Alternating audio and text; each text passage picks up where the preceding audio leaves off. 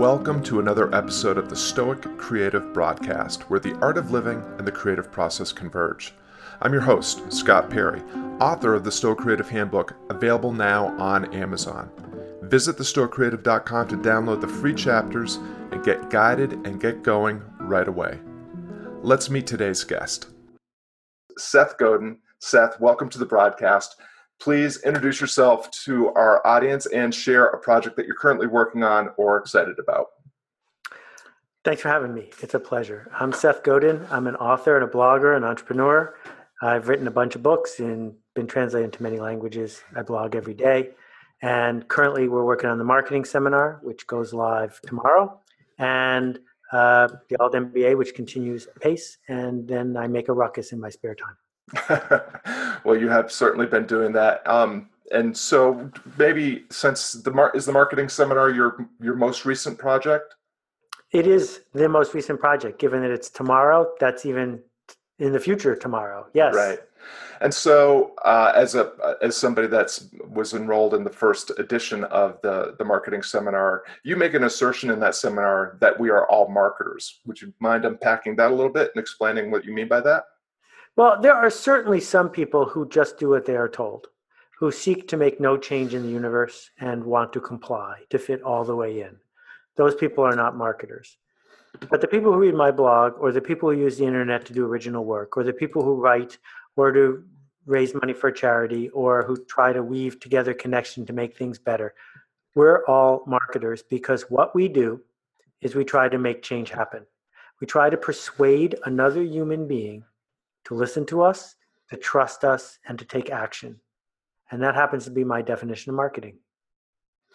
And an important component of that is knowing what it is that you're what you're what what is what you're doing for who is it for and what the change that you seek to make these are kind of catchphrases that uh, kind of permeate your writing um, how do you how, how do you help people dial those things in well let's start by understanding why we wouldn't have them, right? I mean, if you want to go out for chicken wings, you don't keep driving around randomly and hope you bump into a place that has chicken wings. You find out where Duff's Anchor Bar or whatever is, and you go there, right? It's intentional.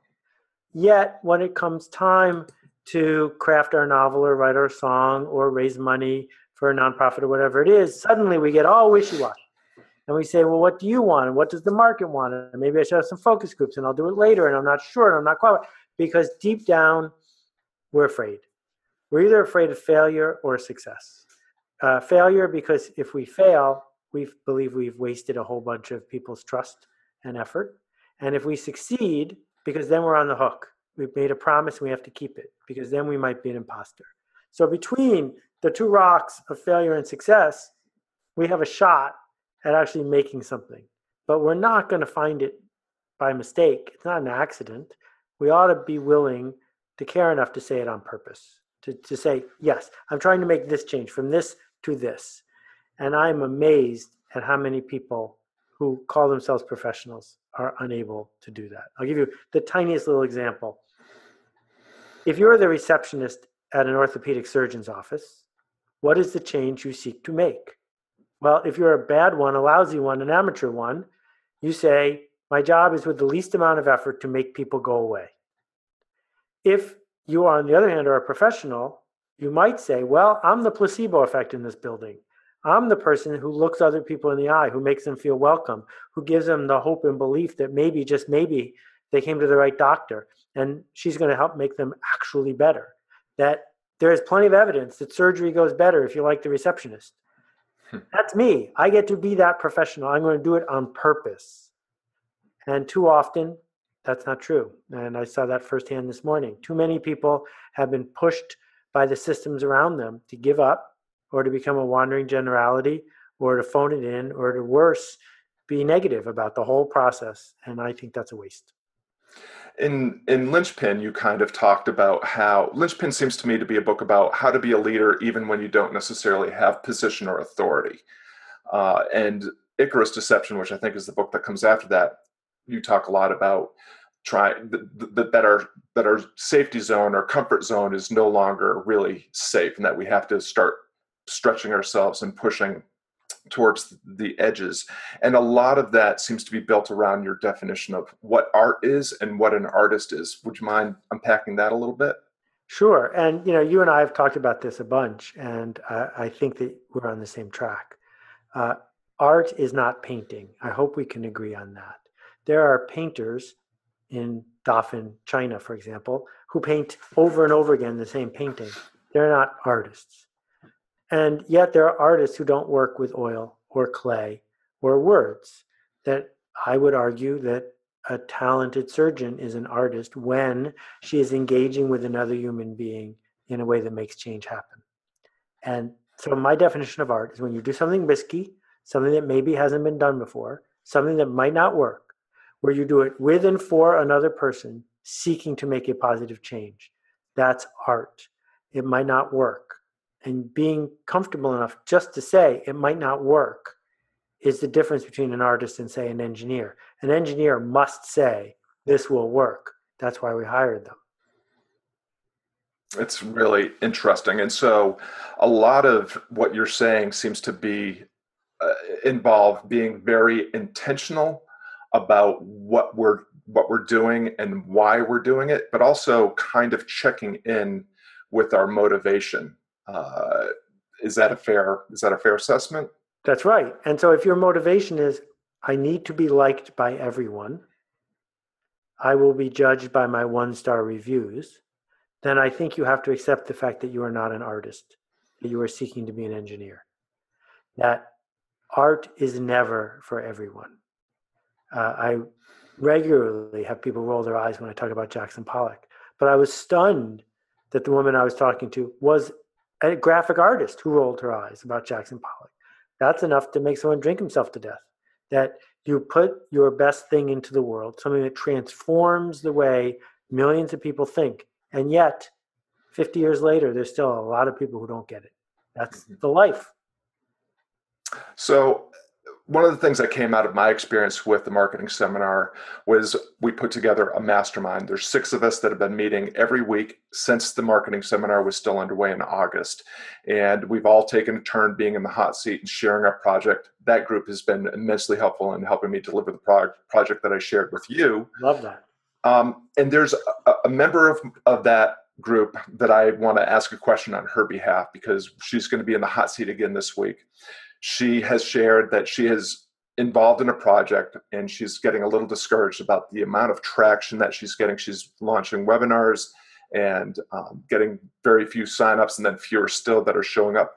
But in terms of conversion rate, she's she's getting more. She's getting about 10% of those that say they're going to come actually coming.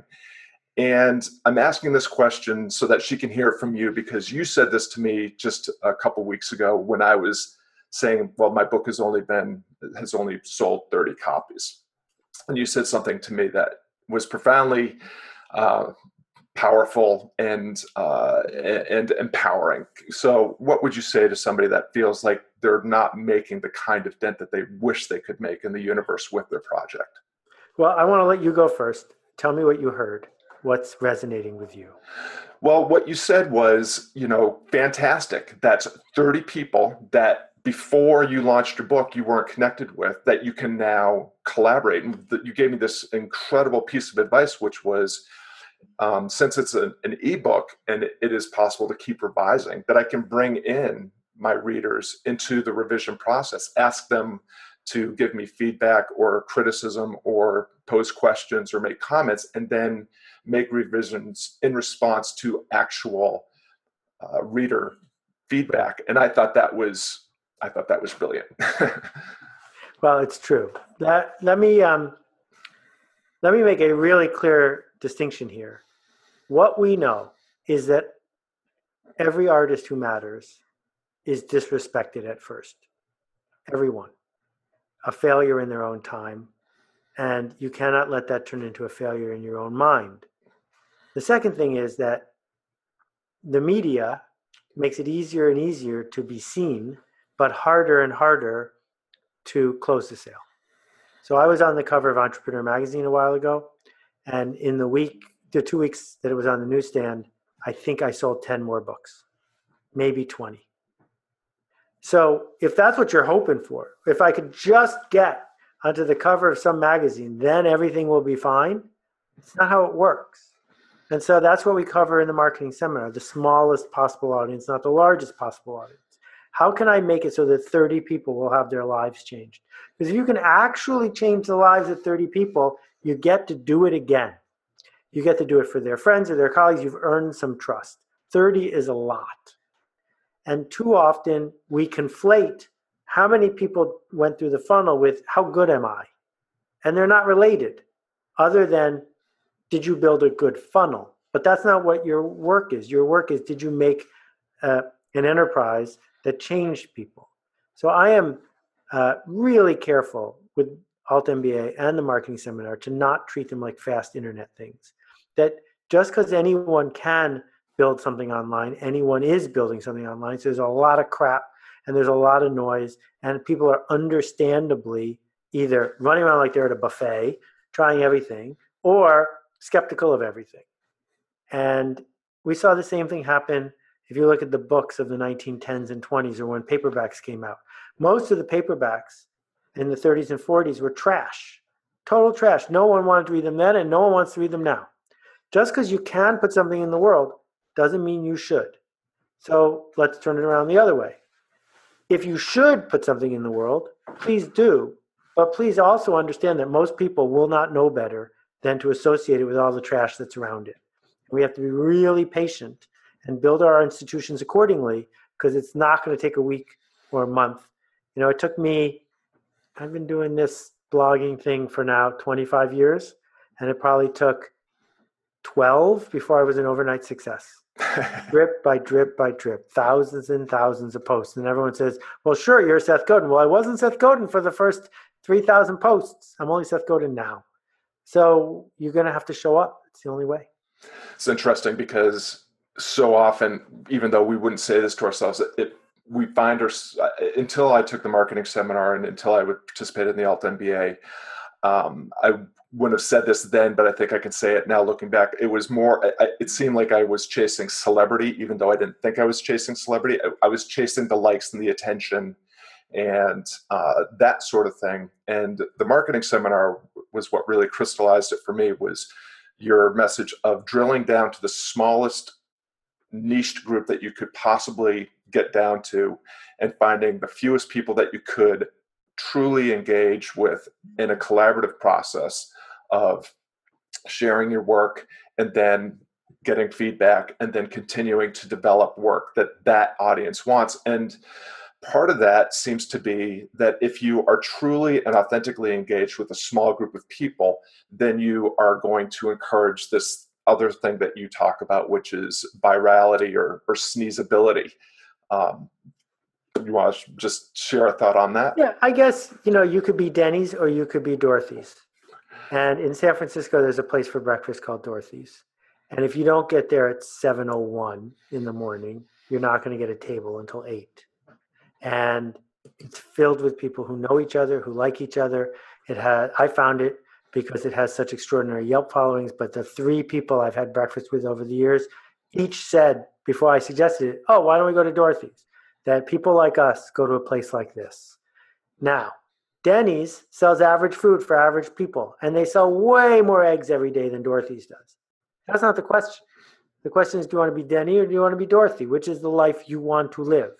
And you should build a place that can sustain you. So if you need a private jet, don't build Dorothy's because Dorothy's never going to have a private jet. But if you want the sustenance that you get from feeding a group of people who want to be fed, whether it's ideas or food, that's the way to do it that this idea that you should get bigger because you can get bigger, I don't know who wrote that down, but it doesn't make sense to me. Yeah, and, and I mean, again, coming back to the point made earlier, it's if you die, if you get your motivation and your intention right first, that's seems to be what can fuel you through whether it's the dip or just just the long haul, the 12 years that it takes Seth Godin to become Seth Godin, or the the the year that it takes to write a book or whatever it is. You, if your if your motivation and your intentions are correct it just seems to be a lot easier to make it through that which is i make the assertion in in my handbook that uh, struggling creatives are driven by passion and thriving artists are driven by purpose. And it's that idea of really Great dialing. Line. Yeah. thank you. Um, so just to dive into your story just a little bit more. So during that 12 year period what was your fuel? What kept you going? What kept you pitching books after you got your 900th rejection? What kept you going? And maybe also if you could build into that you you your the arc of your work what you have done has kind has changed over time. But in some ways i see continuity in what you are seeking to to do and the dent you're seeking to make in the universe. So first what what fuels your work? And then um, how has that arc kind of unfolded something shifted for me probably the third year i was a book packager so that must have been 87 or 88 and i came to the conclusion that this was something i get to do not something i have to do because i knew i could get a li- make a living as a bank teller I knew I could make a living. I, I, got a freelance gig to tide me over doing a 20 page spreadsheet for a series of nursing homes that were being acquired. I knew I could do that and not starve to death.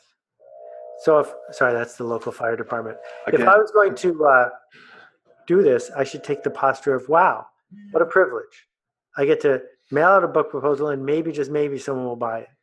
I get to uh, write something on my blog and maybe just maybe someone will read it but i'm writing it because i get to write it not because someone's going to get to read it and over time that habit became priceless to me and i write the blog every day mostly for me uh, i'm thrilled when it resonates with someone but i love that i have the chance to do it and having that attitude takes all the pressure off the other person and now i'm giving them the freedom to make the decision they want to make so if someone comes to me and says, I've read a thousand of your blog posts and never read a book, I'm like, fine, that's okay.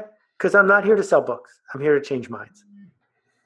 It's uh, so I love the attitude of gratitude, which is uh, my book is obviously brings in a lot of principles and practices from the ancient philosophy of Stoicism, which actually has as one of its primary practices to begin your day expressing gratitude for the very most simple things that you have in life. And that could be as simple as running water, as shelter, as clothes. Um, in fact, it encourages you to focus on those very, very basic needs and not so much all the extraneous and unnecessary things that we are, the shiny things that we're so often um, chasing after.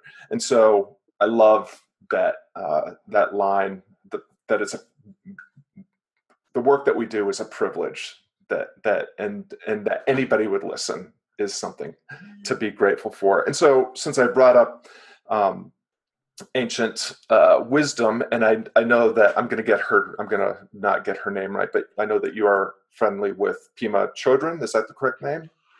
I think she doesn't mind how you say it. She's okay. never told me one way or the other because we've okay. actually chatted. Uh, I say Pema, but who knows? Okay, so um, I, I, know you have an interest in her work, uh, and I'm just curious if if there's any um, ph- philosophical underpinning, ancient or otherwise, to that that seeps its way into your worldview, into your mindset, and into the work that you do. Well, you know, one I've had so many highlights in my career, but certainly one of the public ones was writing the foreword for her last book. Um, Pema has a lot to say about mindfulness and about dropping the narrative. And so there's a 5,000, 7,000 year old tradition that I think is worthy of its longevity. We have a narrative about so many things. We love to say, there they go again. But that narrative is just a weight, it's not helping us. That if we accept what we see as what we see, then we get to decide what to do with it. And if what we decide to do with it is fret and freak out, well, that's a choice. But you don't have to. Not everyone frets and freaks out when they see the world. So if fretting and freaking out isn't helping you, why not begin the end of that and instead bring curiosity? You know, my, my friend Kat has pointed out you can't be angry and curious at the same time. Fantastic. Well, it's interesting as I've uh, kind of reacquainted myself with my my childhood love of Stoicism and uh, position and, and investigate Eastern traditions like Buddhism and whatnot. There's so even even in religious traditions, there's really so much of it is is built around some very very similar ideas. And a primary one for mindfulness is um, practicing what Viktor Frankl said, uh, which his quote is between stimulus and response there is a pause that that when things happen that are outside of our control even though our knee-jerk reaction or our immediate reaction might be to get angry get to, to despair to get frustrated. We have an opportunity to pause for a minute and hold it away from ourselves and decide what we do next which is really the only thing we have control of. And the mindfulness thing is just seems to be uh, such a crucial thing, and it and it seems as though the modern world is trying harder and harder to take that away from us. Um, and so, as we're wrapping up, because I want to be respectful of your time, and we did say a half hour. It, today is September 11th, and um, especially in your uh, neck of the woods, this is um, a day that we reflect on, and, and it, it was a, a pivotal moment in our country's history, but really in the world's history. But you have made in several interviews a really powerful point that I wish you would make again here on this day, and that is the world has never been a safer place to be in.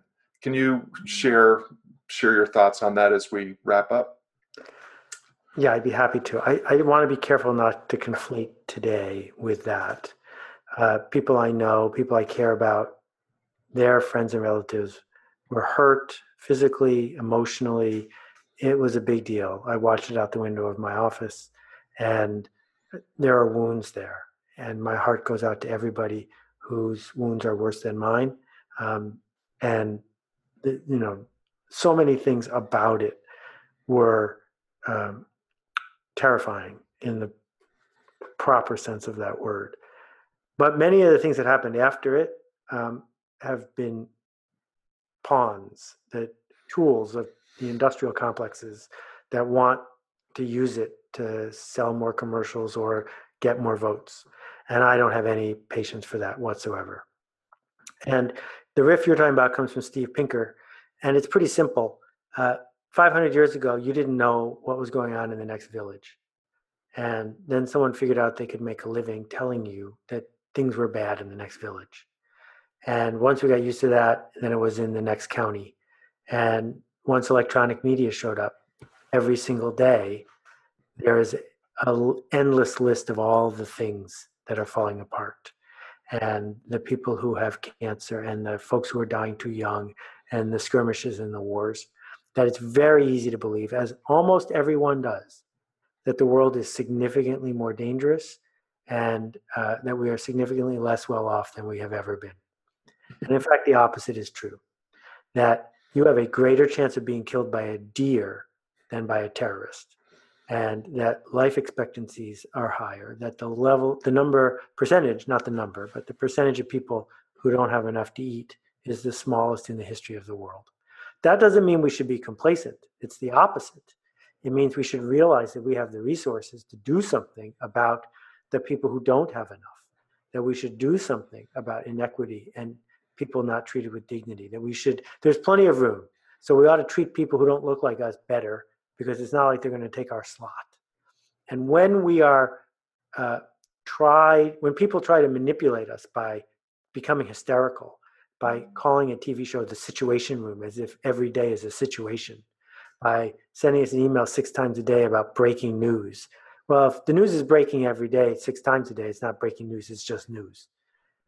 I think what we have to do, as you pointed out, is add a little bit of time between stimulus and response and not waste this moment. Because wasting this moment with our hands in our head, freaking out, keeps us from doing something generous, keeps us from doing something where we get to use our curiosity and our creativity to make a difference. And I feel really strongly that we are doing everyone around us a disservice. Yeah, if there's a building, a burning building, and you can save someone, please do. But if there's a burning building three miles away, I don't need to hear about it because I can't do anything and neither can you. Let's work on fireproofing materials instead. Yeah. And so, just to be clear, I certainly would never want to um, diminish the importance or the significance of what happened that day. But you made such a profound point, and thank you for making it about we all made choices about what happens next after that moment. And of course, uh, I think most of us and, and you you speak to this point so often. Uh, empathy is the primary response. We sh- and situations like that should make us more connected and more caring and uh, and and they're they're not opportunities um, as so often happens for manipulation. We see this not just with current events, but um, all over the internet. You can decide to make to connect with sincere, authentic care, or you can make uh, decide that you want to connect in a transactional manip- manipulative way. Exactly. Fantastic. Seth, I cannot thank you enough um, for your time here today and for putting up with our little glitch in getting oh, started. Oh, thank you for doing this work. It's very generous. Seth Godin, thank you so much for your generosity, for being here, and for all the great work that you do. Thank you, sir. Thanks for tuning into the Stoic Creative Podcast. If you're still with us, we appreciate your time and attention. You can help ensure the continued development and delivery of this broadcast. Simply visit thestoicreative.com and click on the Fuel tab in the upper right hand corner, then decide what to do next. Now, go and share your best work with those that need it, and we'll see you next time.